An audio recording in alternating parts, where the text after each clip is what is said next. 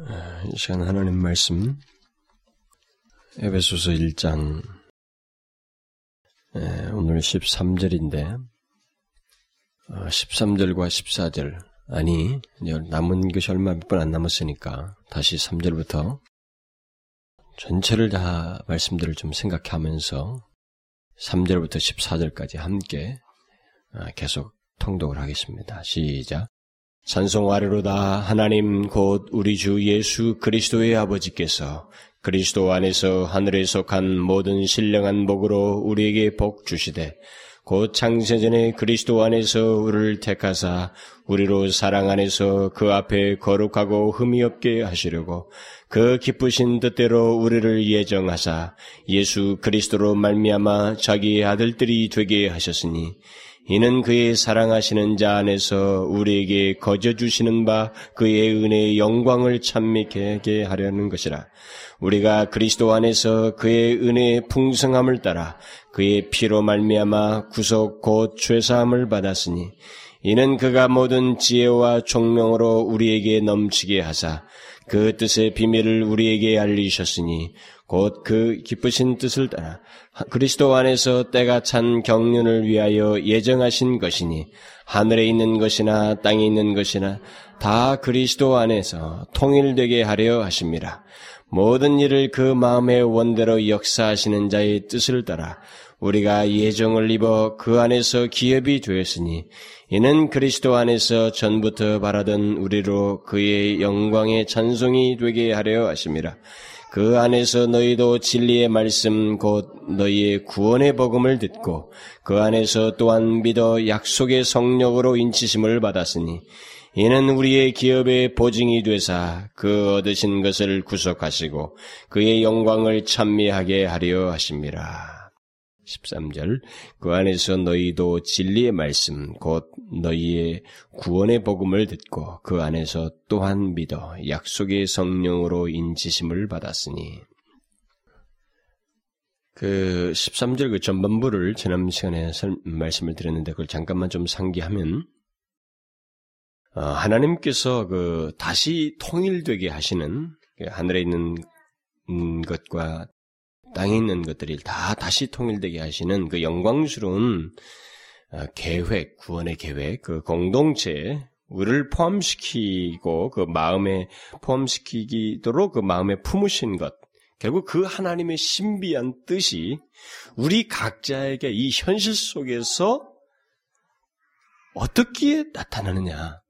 그것은 하나님의 계획인데, 그것이 우리 현실 속에서 어떻게 구체적으로 나타나는가, 어떻게 시작되는가라고 했을 때, 그것이 바로 이제 13절의 전반부에서 나오는 말씀, 기록된 대로 진리의 말씀, 곧 구원의 말씀을 들음으로써다라고 말을 하고 있습니다. 그러니까 우리를 향한 하나님의 구원의 계획, 그 뜻이 우리에게 드러나는 것은 이 현실 속에서 드러나는 것은 우리가 진리의 말씀 구원의 그 진리를 구원의 복음을 들음으로써 이제 드러난다는 것이죠. 그것이 우리 현실 속에 있기 전까지는 우리의 구원을 위한 여러분과 각자 우리 예수를 현재 믿고 있는 사람, 그리스도인인 사람들에게 그 허락된 구원, 그 구원을 주시기로 하셨던 하나님의 계획은 온통 신비란 말이죠.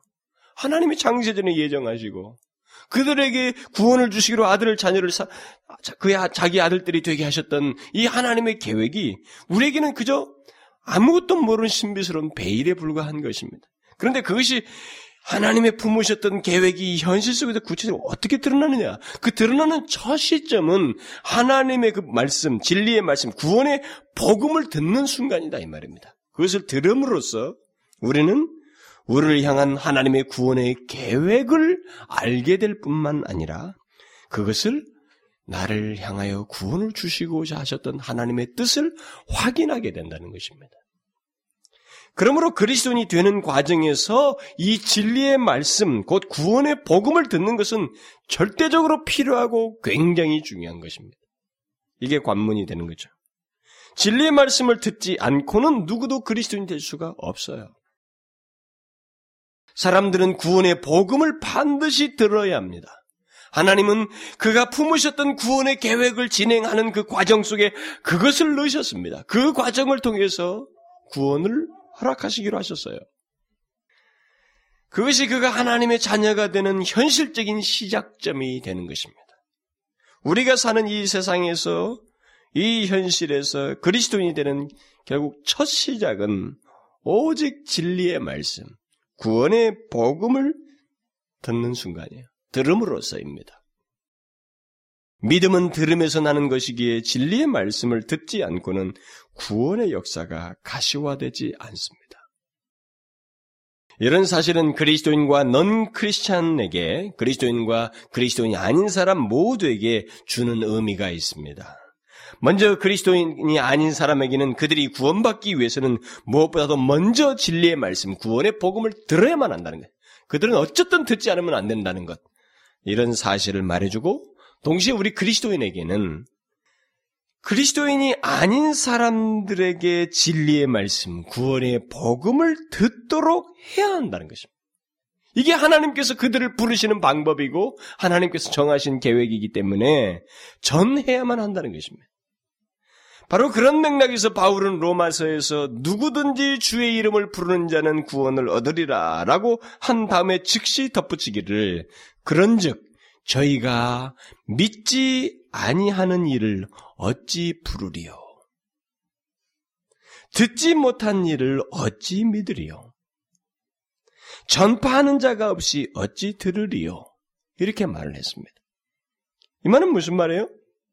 거꾸로 하면은 저희가 주의 이름을 불러 구원을 얻도록 하기 위해서는 믿어야 하는데 믿으려면 들어야 하지 않는가? 그리고 들으려면 어떻게 되는가? 전파하는 자가 있어야 하지 않는가? 그렇게 말을 하고 있는 것입니다. 결국 누군가 전해야 되는 거예요. 구원은 그런 역사를, 그런 과정을 통해서 일어난다는 것입니다. 하나님께서 예정하셨던 놀라운 신비의 계획, 창세전의 그 계획은 그 과정을 통해서 일어난다는 거예요. 그러므로 구원을, 구원의 복음을 이 먼저 믿는 자들, 우리도, 우리도 그렇게 해서 받았잖아요? 우리 선교사들이 와서 이 땅에 했고, 또 이 땅에 온 사람들 통해서 우리가 그렇게 들었지요? 우리가 먼저 들었어요. 우리도 똑같이 그 과정을 밟았습니다. 그러면 우리는 내게서 지금까지 쫙 극동까지 와서 선교사를 통해서 또 이렇게 막 지역 보고 마다가 나까지 왔는데 나에서 딱 멈추면 안 된다 이 말이에요. 나를 통해서 또 다시 이게 가야 된단 말이죠. 전해져야만 한다는 것입니다. 왜냐하면 누군가 복음을 듣고 오게 돼 있기 때문에 듣지 않고는 누구도 못 오는 거예요.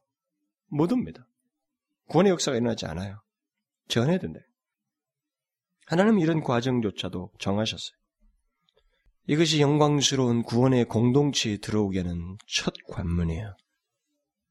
우리가 전하지 않는 한, 전하지 않는 한, 구원의 역사는 안 일어납니다. 여러분들은 이것을 잘 이해하지 못할지도 몰라요. 음, 하나님은 전능하셔서 다 예정하시고 계획하셨다고 잘하는가? 내가 가는 것까지 계획하셨어요. 우리가 여기에 사용되어야 합니다. 그러면 여러분들은 이렇게 인간이 불순종할 수 있잖아요. 불순종할 수 있습니다. 그러나 하나님은 그 불순종을 결국 가만히 놔두지 않으셔요.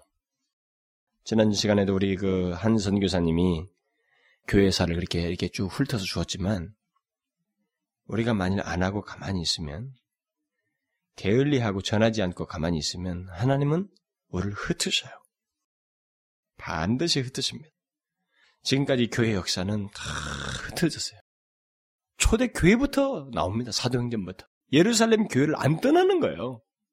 예루살렘이 막, 막 3천 명씩 회개하고 5천 명하고 막 수가 허다해지니까 안 떠나는 겁니다. 핍박을 통해서 흩어져요. 그것을 통해서 복음을 전하게 하는 거죠. 우리나라의 유교도 그런 거예요. 옛날에 평양의 복음이 왕성했을 때 부산 가라 그러면 죽는다고 생각했습니다. 부산 가서 설교한다 그러면 그건 죽는 일처럼 생각했다. 절대 안 간다고 생각했어요. 그런데 보십시오. 보냈잖아요. 예? 부산 다 피난민이 마지막 거기에 다 모여 있었잖아요. 교회 세웠잖아요. 우리끼리 여기 모여서 즐거워하고 영적인 유익과 풍요를 운운하면서 영적인 엘리트 의식을 가지고 그냥 안주한다거나 뭐 그런 생각이 젖어 있다면 하나님은 우리를 싫어하십니다. 마침내 흩으셔요. 그건 우리에게 고통입니다. 우리를 흩으셔요. 그러므로 나를 구원하실 때 다른 사람을 사용하셨던 것처럼 내가 다른 사람의 구원을 위해서 사용되어야만 합니다. 이것이 구원의 복음의 역사예요. 여기에서 삼일째 하나님이 개입하시는 그 과정 내용 속에 포함된 신비스러운 내용입니다. 이제 오늘 본문에서 또 우리가 13절 어, 하반절에서 한 가지 또 이제 중요한 예, 진리를 발견하게 됩니다. 그것은 그 안에서 또한 믿어 약속의 성령으로 인치심을 받았다라는 말씀이에요. 이 말씀은 지난 우리 교회 역사에서 그리고 이 최근에 이 개신교에서 특별히 더더욱 그렇습니다만 이 복음주의 교회 내에서 굉장히 혼란스럽게 해석됐던 말씀이에요. 아, 논란을 불러일으켰습니다. 그래서 이제 오늘 결국은 이것을 피할 수 없이 제가 이제 설명을 해야 되겠습니다만 완전치는 않아요. 미리 말씀드리지만 왜냐하면 너무 혼란스러울 테니까 논란이 심해요. 사실 저는 그동안에 성령에 대해서 많은 자료들과 글들을 읽어보았어요. 읽어보았지만 읽으면 읽을수록 혼란스럽다는 생각에 빠집니다. 제가 혼란스럽다는 생각이 돼요. 들어요.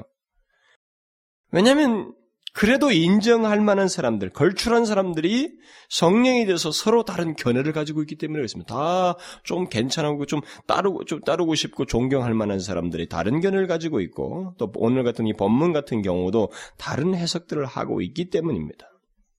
우선 오늘 본문에 대한 이 두 가지 대립되는 해석은 크게 두 가지가 대립되고 있는데 오늘 본문은 그 제가 오늘 설교를 하려고 하는 13절의 하반절은 보통 보수주의자들은 성령의 인침, 제가 오늘은 성령의 인침이라는 이 단어를 이제 설명을 하는 거예요. 이 성령의 인침을 예수를 처음 믿게 될 때 있는 것으로 여깁니다. 성령의 인침. 이게 보수주의자들의 보통 전통적인 복음주의자들이 가지고 있다는 생각입니다. 그러나 이제 금세기에 굉장히 세계 영향력을 미친 로이존스 목사와 오순절주의자들은 이 성령의 인침은 제2의 부가적인 특별한 영적인 체험이라고 해석을 해요. 이 성령의 인침을. 결국 성령의 인침과 관련하여서 금sek의 가장 논란의 중심에 결국 누가 서게 되냐면 로존스가 서게 된 겁니다. 왜냐하면 이 사람은 보수적인 사람이고 보통 보수적인 사람들에게 계속 다른, 것은 다 보수적인 입장을 취하던 사람이 성령론에 대해서만 이렇게 다른 견해를 가지고 오순절적과 거의 유사한 듯한 주장을 해버렸기 때문에 그 사람이 이제 가운데 서가지고 이제 그 사람이 거론이 되는 것입니다. 그래서 부득불 제가 이 시간에 그 사람 말을 조금 하지 않을 수가 없게 되었어요.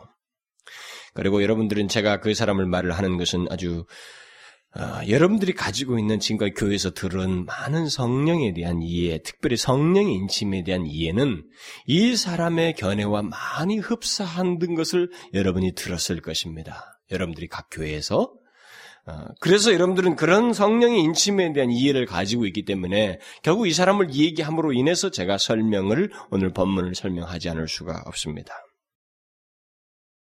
사실 로이 존스 목사가 지목된 것은 그가 너무 유명하고 영향력 있는 성경 강해자였고 또 본문에 대한 다른 해석을 한 사람이었기 때문입니다. 그러나 그의 해석은 그가 이 오늘 본문을 그런 식으로 해석했던 것은 원조가 있어요. 이미 300몇 년 전에 350년 전에 청교도인 토마스 구딘이라는 사람이 에베소서 1장과 2장을 강의를 했습니다. 거기에 본문을 13절 강의를 그가 했던 그 로이존스가 해석했던 그 본문의 원형에 가까운 내용이 있어요. 결국 그것에 이제 기인했다고 볼 수 있습니다. 그뿐만 아니라 이제 교회사에 걸출한 다른 사람들의 성령론을 그가 기초했던 것입니다.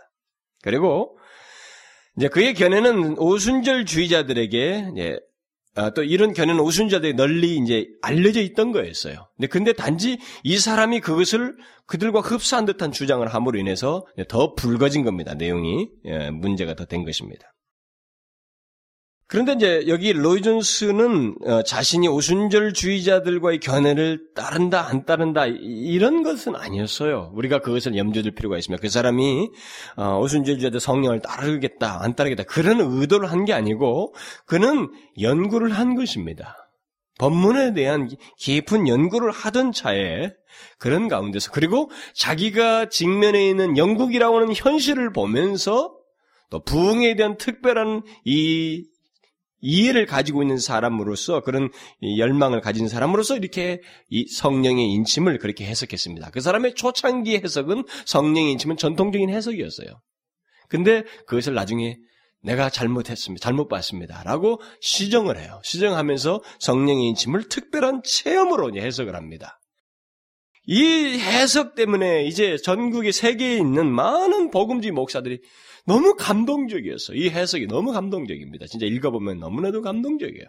아, 영향을 받았습니다. 그래서 오늘날에 한국의 서울에도 유명한 목사님들, 그리고 뭐, 큰 교회 목사님들은 거의 대부분 거기에 영향을 받고 있습니다. 그래, 그 해석을 다 하고 있죠. 왜냐면 그것이 우리를 자극하기 참 좋아요. 모든 내용이. 그는 사실상 살아있는 기독교를 굉장히 열망한 사람입니다. 그리고 성령의 생생한 역사가 있는 기독교, 그리고 현재도 우리의 체험 속에서 확신할 수 있는 성령의 역사를 강조한 사람입니다. 그것을 알고 또 강조한 사람이에요. 바로 그런 맥락에서 성령이 크신, 성령의 그 크신 역사가 있었던 그 이전의 부흥을 그는 잘 알고 사모했던 사람이었습니다. 그러기에 그는 그런 체험적인 많은 교회 역사의 자료를 통해서 도전을 받고 그 도전을 이제 이런 성령론과 연결시켜서 해석을 합니다. 인침에 대해서. 그래서 이제 오순주주자들과 좀 흡사한 듯한 해석을 하게 되죠.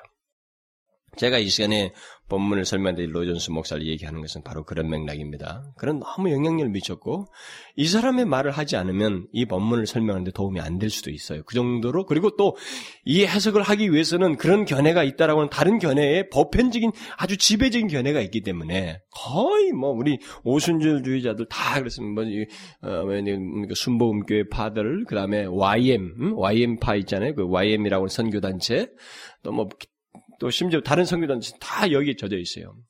그리고 뭐 어느 정도 일로전스 책을 읽은 사람들, 뭐 이런 사람들은 다 거기에 있습니다. 다 영향을 받고 다 그렇게 알고 있어요. 그래서 저도 이것만이 정답이다 이렇게 고집은 하지 않겠습니다. 그러나 조금 설명을 할 필요가 있어서 이 사람 이 사람을 들, 어, 들어서 이 얘기를 하자는 것입니다. 특별히 최근 20년 이내에 한국 교회 내에는 이 성령론에 대해서 이제 한 마디씩 하는 영향력 있는 목사들의 배경 속에 바로 이 로존스 목사의 성령론이 아, 깔려 있습니다. 어, 결국 로이존스 목사님 때문에 어, 오순절 주의자들은 자신들의 견해가 인증된 것으로 여기고 굉장히 좋아하고 또 자신감을 갖기도 했어요. 어, 제가 영국에 있을 때 영국에 있는 로, 어, 오순절 주자들이 막, 뭐, 로이존스 목사의 부흥에 대한 설교, 막, 테이프, 그 다음에 막 이런 걸 들으면서 막 좋아하더군요. 막 들어보라고 권하고 막. 자기들과 견해가 똑같은 영향력 있는 이런 세계적인 설교자가 자기들과 똑같았다고 하는 그것에 상당히 프라이드를 갖는 것 같았어요. 그러나 제가 보기에 오순절주의자들과 로이존스 목사의 견해는 외견상으로는 같습니다. 같을 수 있어요. 같아 보여요. 그러나 그 견해를 주장하는 과정과 그 주장자의 중심에 있어서는 큰 차이가 있어요. 로이존스 목사하고 오순절주의자하고는 다릅니다. 달라요.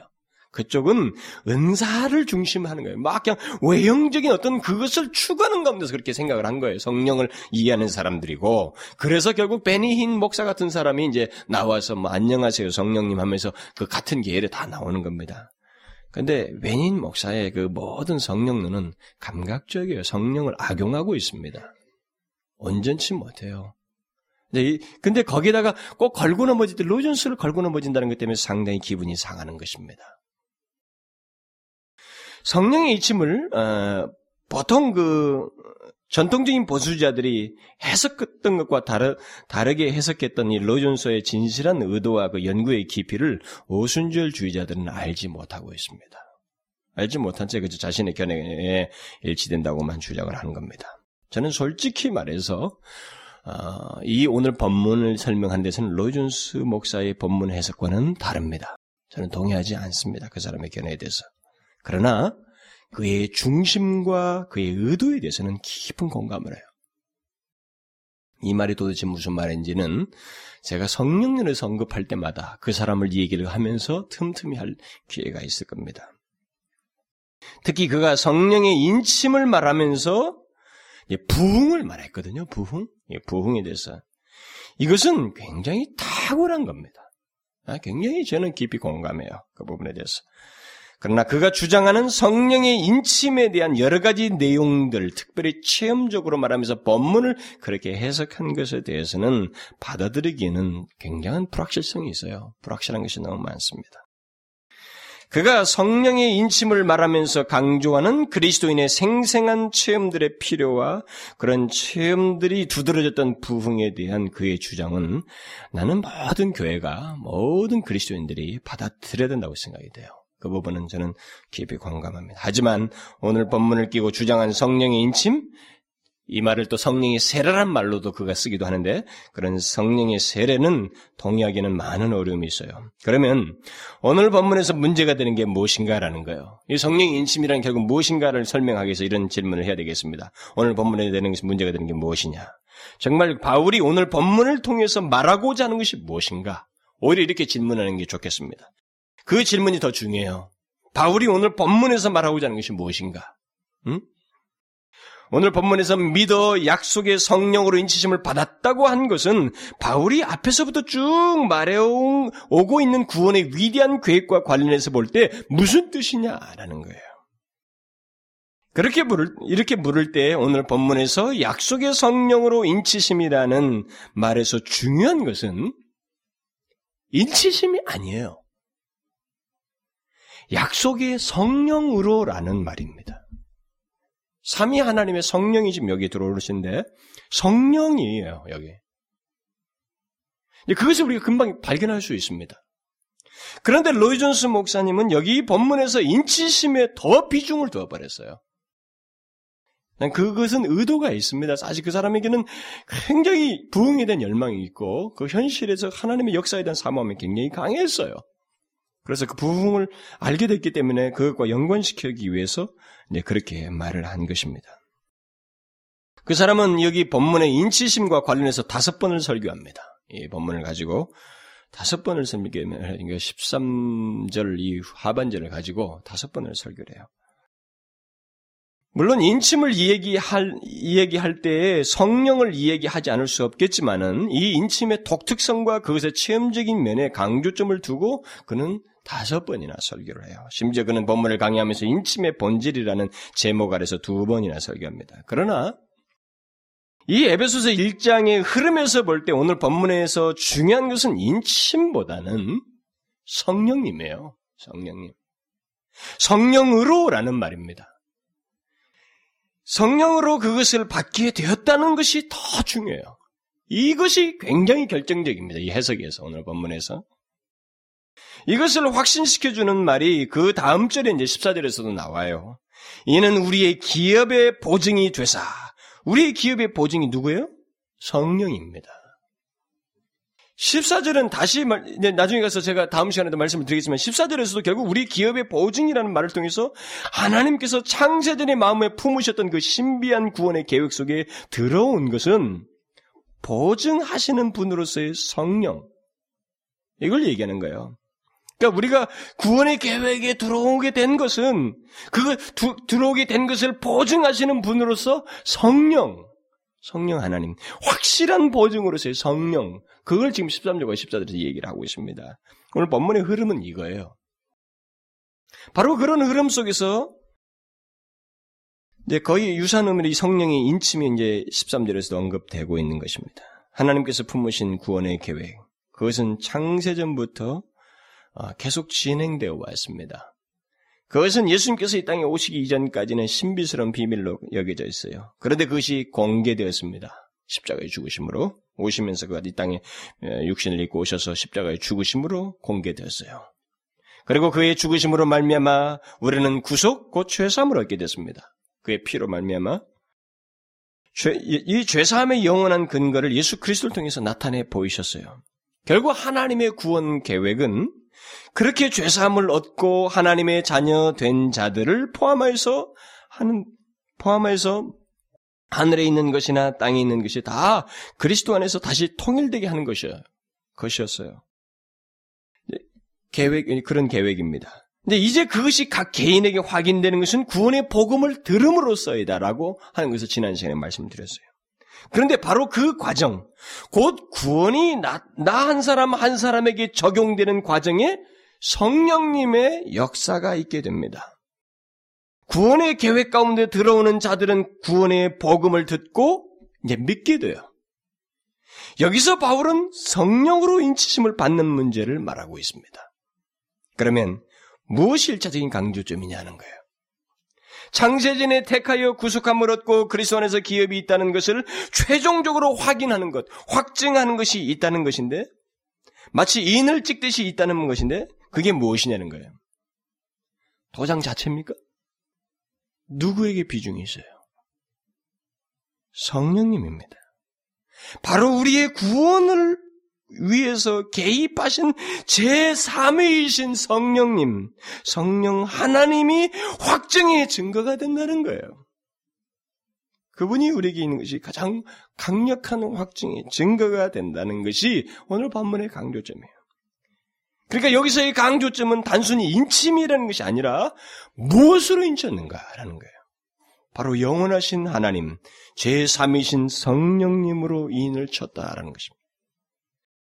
앞에서부터 바울은 이미 우리의 구원에 대한 하나님의 계획이 얼마나 놀랍고 완전하게 진행되어 왔는지를 쭉 설명해 왔어요.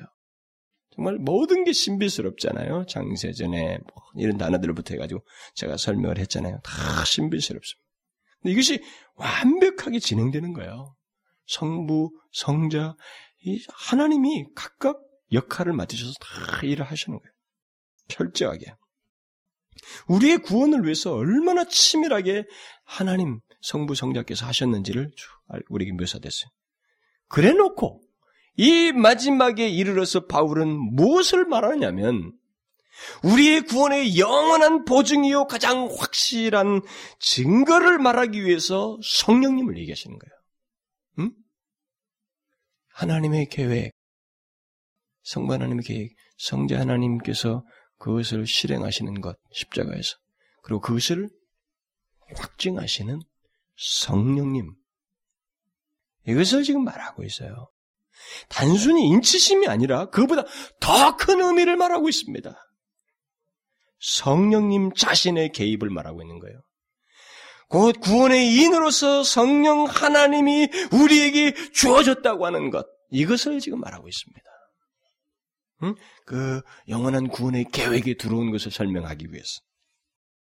바울이 여기서 성령을 말하면서 그 앞에 약속의 성령이라고 하는 것은 바로 이런 사실을 강조해 주는 것입니다. 구약의 선지자들과 예수님에 의해서 성령이 예수를 믿는 모든 사람에게 주어진 것이 약속되었어요. 그것이 오순절을 시작으로 해서 하나님께 회개하고 믿는 모든 사람들, 그가 이방인이든 유대인이든 모든 나라와 족속 가운데 있는 자들에게 약속되었고 실제로 성령을 받게 되었습니다. 선자를 통해서 또 예수님께서 성령을 약속하셨을 때는 오순절주의자들의 주장대로 어떤 사람이 받을 특별한 체험보다는 영원한 구원 가운데 들어오게 하기 위해서 약속된 성령이에요. 지금 그것을 약속하신 겁니다. 체험을 약속한 게 아니에요. 오늘 본문을 통해서 체험을 강조하는 것이 바로 그런 부분에서 실수예요. 주님께서 하신 성령의 약속은 일차적으로 하나님께서 품으셨던 하늘에 있는 것과 땅에 있는 것들을 다 통일되게 하시기 위한 계획입니다. 그 계획에 들어오게 하는 거예요. 우리는 그것을 여기 예배소 1장에서 발견하게 되는 겁니다. 이렇게 볼 때 본문에서 성령의 인침은 각 사람에게 성령을 주신 것을 말하지 성령의 체험이 아니라는 거예요. 로이 존스 목사를 비롯해서 오순절 주자들 그리고 로이 존스의 견해를 따라서 수많은 영향을 받은 수많은 사람들의 그 문제는 본문의 성령의 인침을 성령의 체험이라는 면에 치중하여서 해석했다는 것입니다. 본문은 체험의 일차적 강조점이 있는 것이 아닙니다. 본문은 성령님이 하나님의 구원 계획의 마지막 도장 같다는 거예요. 마지막 확증이라는 겁니다. 최후의 확증이다. 하나님의 계획, 선택, 그것을 이루심, 그것을 개인에게 적용돼서 이 사람이 그 계획에 들어간 사람이라고 하는 확증. 그것은 바로 성령님이 그에게 주어졌다는 것. 그것을 지금 말을 하고 있는 거예요.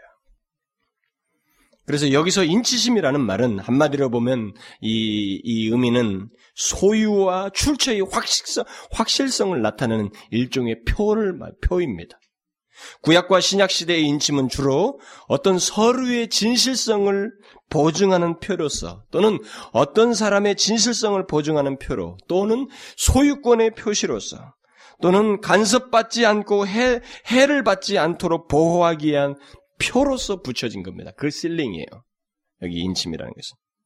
그런 것처럼 결국 소유와 확실성 그리고 보호의 표로서 하나님께서 성령을 우리에게 보내셨다는 겁니다.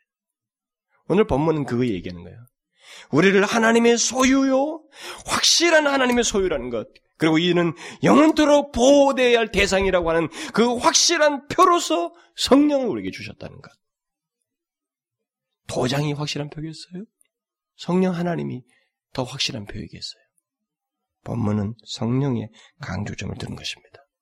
그렇다면 이제 그런 의미라면 오늘 본문의 성령 인치심은 성령으로 인치심은 어, 로이준스가 말한 것처럼 그러면 2차적인 이런 체험들, 아, 이런 것이 아니라 결국 뭐라는 겁니까? 성령의 내주하심이에요. 결국 저는 전통적인 견해를 주장하는 겁니다. 하나님의, 하나님이신 성령 하나님의 내주하심이에요. 오늘 본문에서 말하는 것은.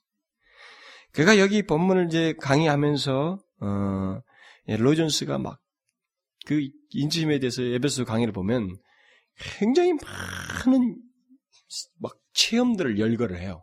많은 교회사의 인물들의 그 체험들을 막 그것이 많은 사람들이 감동이 됩니다. 그리고 그렇게 교회사를 방대하게 연구를 하고 그걸 쫙 뽑아가지고 이렇게 막 감동적인 설교를 이게 전해준 사람이 없었어요 그 동안에.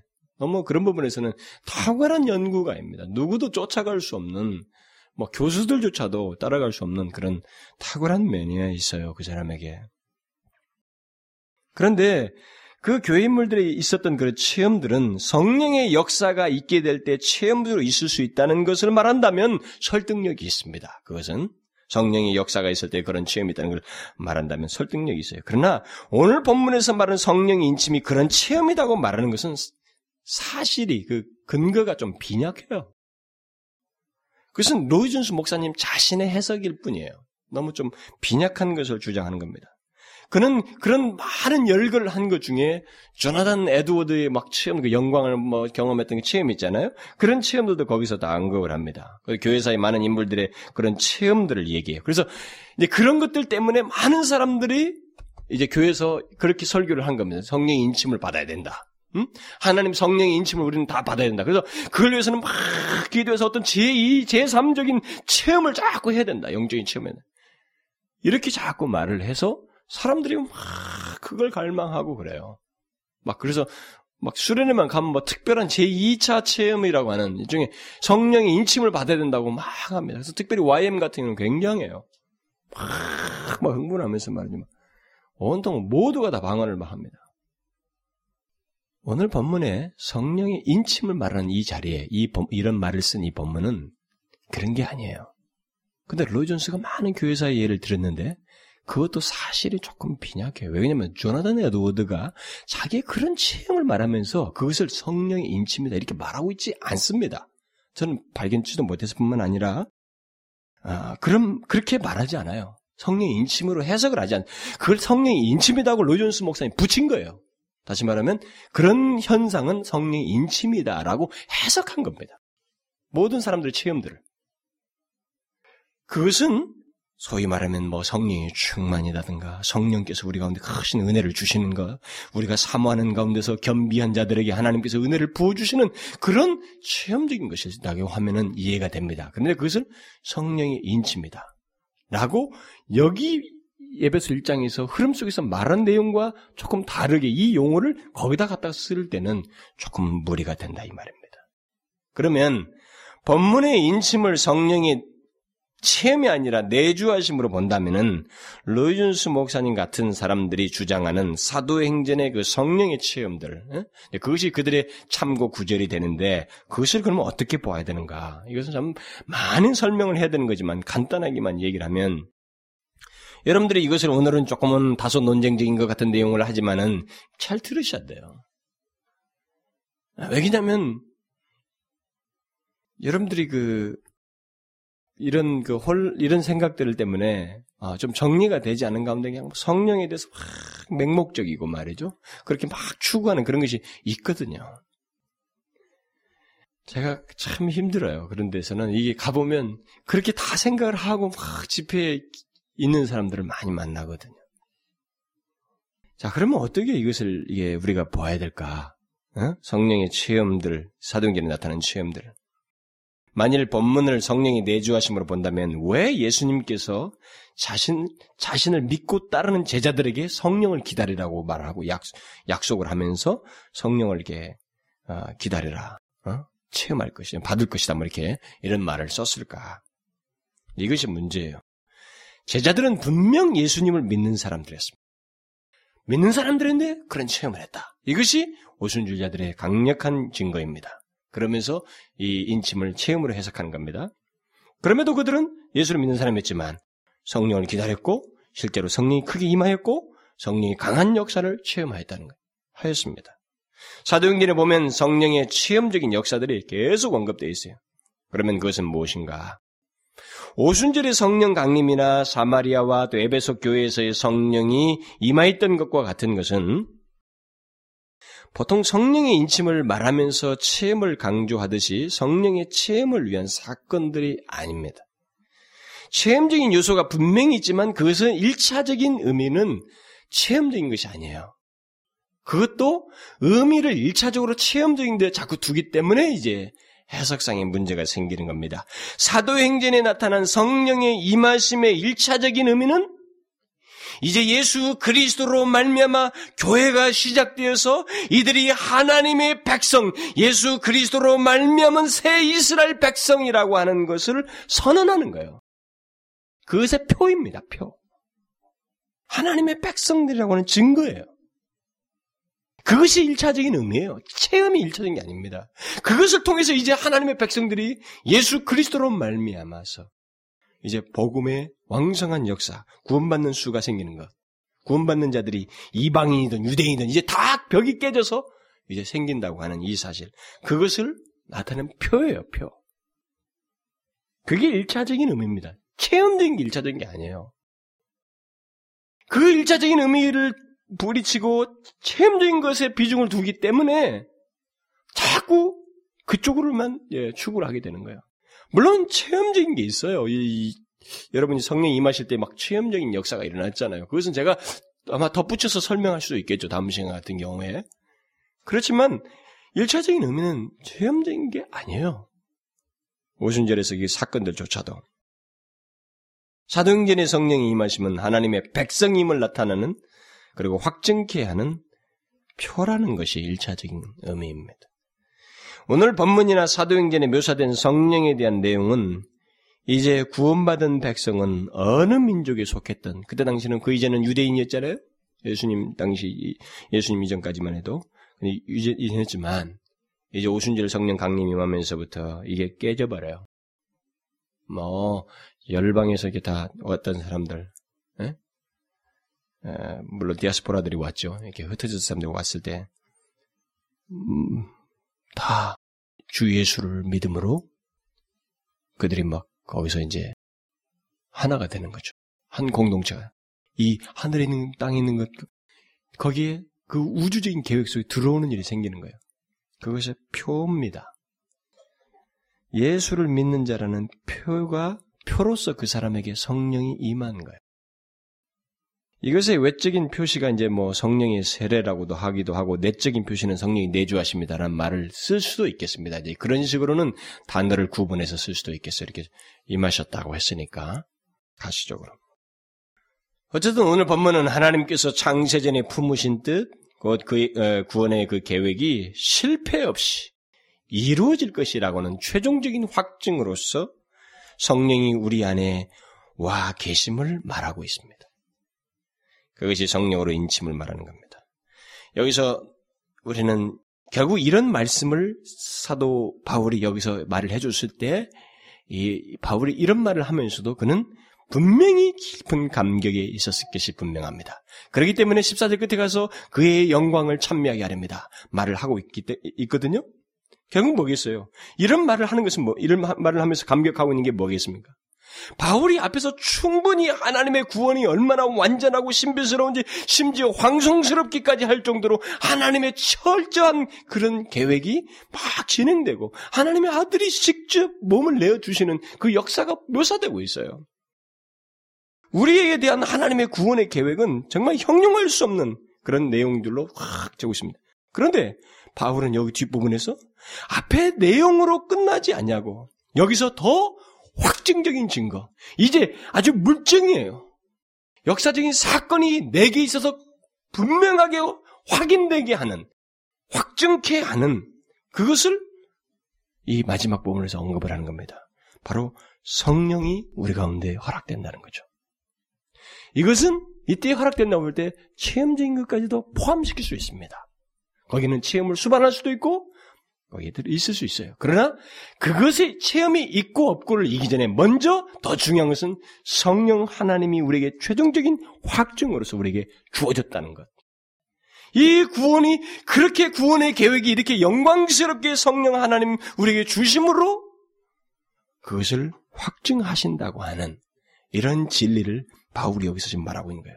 그러니까 이 말을 말하면서도 그는 마지막에 그의 영광을 찬미하게 하렵니다. 라는 말을 덧붙이고 있는 겁니다. 결국 뭐예요? 우리 구원이 취소될 수가 없다는 겁니다. 절대로 실패될 수가 없다는 거예요. 그것에 대한 가장 강력한 확증으로서 뭘 하겠다는 거예요? 말씀 한마디 해주겠다는 겁니까? 아니면 체험을 한번 해주겠다는 거예요? 아닙니다. 한 번의 체험 한마디의 말이 아니라 하나님 자신, 삼위, 제3위신 성령 하나님을 우리 안에 우리에게 주시는 거예요. 응? 우리에게 주신다. 그것이 가장 확실한 확증 아니겠어요? 바울은 지금 그걸 얘기하는 겁니다. 우리 안에 거하게 하셔서 우리로 하여금 도저히 실패할 수 없는, 주소될 수 없는 그 구원이 우리에게 이루어지리라고 하는, 일어났다고 하는 것을 보이신다는 것이죠. 결국 뭐예요? 성령 하나님과 우리가 하나가 되게 하셔서 확실케 하는 거예요. 뭐예요? 성령 하나님은 영원하신 분이에요. 그분만큼 우리가 이제 영원하다는 겁니다. 그분만큼 우리는 흔들리지 않는다는 거죠. 그분만큼 우리는 부서지거나 요동되지 않는다는 겁니다. 그분만큼 우리는 누구에 의해서 빼앗기거나 뭐 실패하거나 그런 일이 없다라는 거예요. 그런 확증으로서 성령으로 인침을 받았으니 라고 말하고 있는 것입니다. 오늘 문맥의 가장 강조점은 바로 그거예요. 체험이기 전에 바로 그런 내용입니다. 우리를 향한 하나님의 구원이 얼마나 완전한가? 얼마나 확실한가? 더 이상 확실한 것이 있는가? 성령으로 인쳤는데 성령이 너희 안에 거하시는 것만큼 더 확실한 것이 있는가? 그분은 영원하신 분이다. 그분만큼 너희들은 흔들리지 않는다. 하나님의 구원에 그 창세전에 품으셨던 하나님 마음속에 품으셨던 구원의 계획은 그렇게 해서 너에게 확신되고 확인된다. 라는 말을 하고 있는 겁니다. 그러므로 여러분 이것을 잊지 마십시오. 우리에게 있어서 하나님께서 구원의 이 가장 그 창세전부터 품으셨던 그 베일에 감췄던 많은 것들, 응?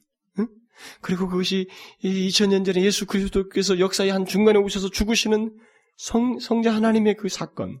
근데 그것이 2000년이 지난 나에게 어떻게 관련이 있고 무슨 의미가 있는가? 나에게는 어떻게 이것을 이해될 수 있는가? 이 부분을 성령께서 말씀을 통해서 구원의 복음을 통해서 듣게 하심으로 믿는 자에게 거하심으로 확증하신다.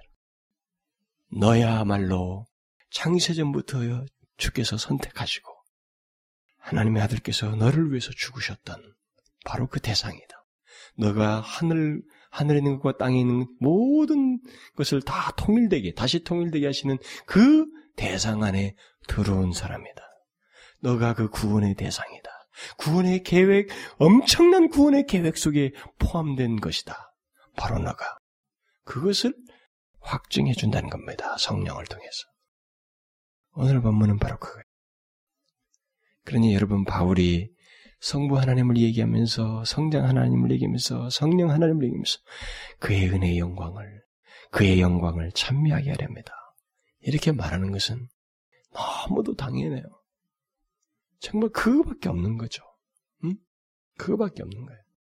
그러니까 예수를 믿으면서도요, 정말 메가리 없이 예수 믿는 거 있잖아요. 그냥, 그냥 억지로 믿는 거 있잖아요.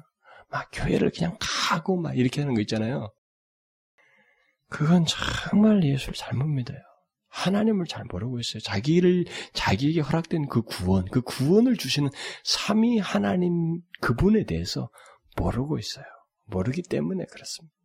그냥 모르기 때문에 뭐, 하, 뭐 교회를 기대하는 마음도 없고, 사모하는 마음도 없고, 막 준비된 마음도 없고, 그런 것도 없이 교회도 다니고 신앙생활하는 거예요. 아니에요. 우리는 그냥 견딜 수 없을 정도로 바울이 수시로 말했던 것처럼 막 견딜 수가 없는 거예요. 그의 은혜의 영광에 대한 찬미, 감사, 그것이 기쁨에 대해서 하나님을 섬기고 그것이 근거가 돼서 하나님과 교제를 하고 응? 신앙생활하고 이렇게 되는 겁니다. 이걸 알지 못하고 예수 믿는다는 건 정말 이상하죠. 정말 이상해요. 그러니까 오늘날 교회 안에 있는 사람들 중에 상당히 많은 사람들이 참 안타까워요.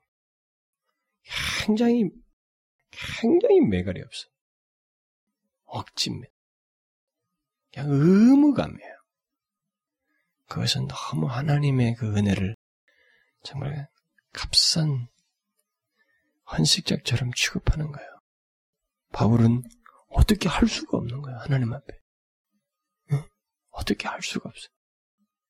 그냥 자기로서는 모든 게 내게 하나도 없고 모든 것이 다 하나님의 은혜 안에 설정되어 있는 거예요. 자기가. 그 위에 자기가 올라와 있고 이것이 보증되어 있고 확실하고 흔들림이 없고 완전하고 그냥 자기 건 섞을 것이 없는 거예요. 그 안에서 자기는 어떻게 하지를 못하는 거죠. 오직 감사, 그의 은혜에 대한 찬송, 찬미하는 것, 삶으로 하나님을 영화롭게 하는 것. 그것밖에 자기가 할 수 있는 게 없어요. 그래서 여기서도 말을 하면서 처음에 찬송하려다 해놓고도 계속 성부, 성자, 성령이 언급될 때마다 이것을 말하고 있는 겁니다. 그의 은혜의 영광을 찬미하렵니다.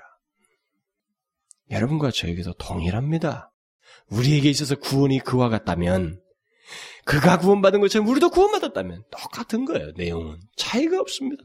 똑같이 삼위 하나님의 개입이 있고 삼위 하나님의 간섭이 있고 그분에 의해서 우리에게 확신과 확증이 주어진 겁니다. 그러면 태도 또한 똑같아야 돼요. 바울처럼 뭐가 있겠어요? 기도합시다. 하나님 아버지 감사합니다. 하나님 아버지 정말 주님은 저희들을 위하여 너무나도 치밀하십니다. 저희들의 구원을 위하여 하나님은 도저히 우리가 묘사할 수 없는 지혜를 가지셨습니다. 그 지혜를 지금까지 나타내어 주셨나이다. 오 주여 우리에게 일어났던 모든 일들, 우리 이전에 구원을 위해서 설정하신 모든 것들, 아들을 죽게 하시면서까지 죄를 사하셨던 사실들, 이것조차도 우리에게는 형용할 수 없는 것인데, 그것을 나 개인에게 직접 확인시키시고 확증해 주시고 성령을 보내심으로 도저히 흔들릴 수 없는 실패할 수 없는 하나님의 구원의 계획에 확증, 확신을 우리에게 갖게 해주셔서 감사합니다. 하나님, 이 증거를 인하여 바울처럼 하나님 앞에 감사하는 마음, 삶으로 내 몸으로 주 앞에 헌신할 수밖에 없다는 그런 고백과 삶이 있게 하여 주옵소서. 아니 있을 수밖에 없습니다. 그렇게 하기를 원하나이다. 우리에게 허락된 것이 무엇이든 시간과 인생의 길이든 내게 있는 재능과 능력이든 그야말로 이것은 이제 나를 위해 쓸 수가 없다는 것입니다. 바울처럼 자기를 위해서 쓸 수가 없고 오직 그리스도, 그리스도, 그리스도를 위해서밖에 쓸 수 없다는 그런 태도가 우리들의 태도가 되기를 원하나이다. 지속적으로 도우시고 말씀으로 생각나게 하시고 권면하여 주옵소서 잊지 않도록 말입니다. 예수 그리스도의 이름으로 기도하옵나이다. 아멘.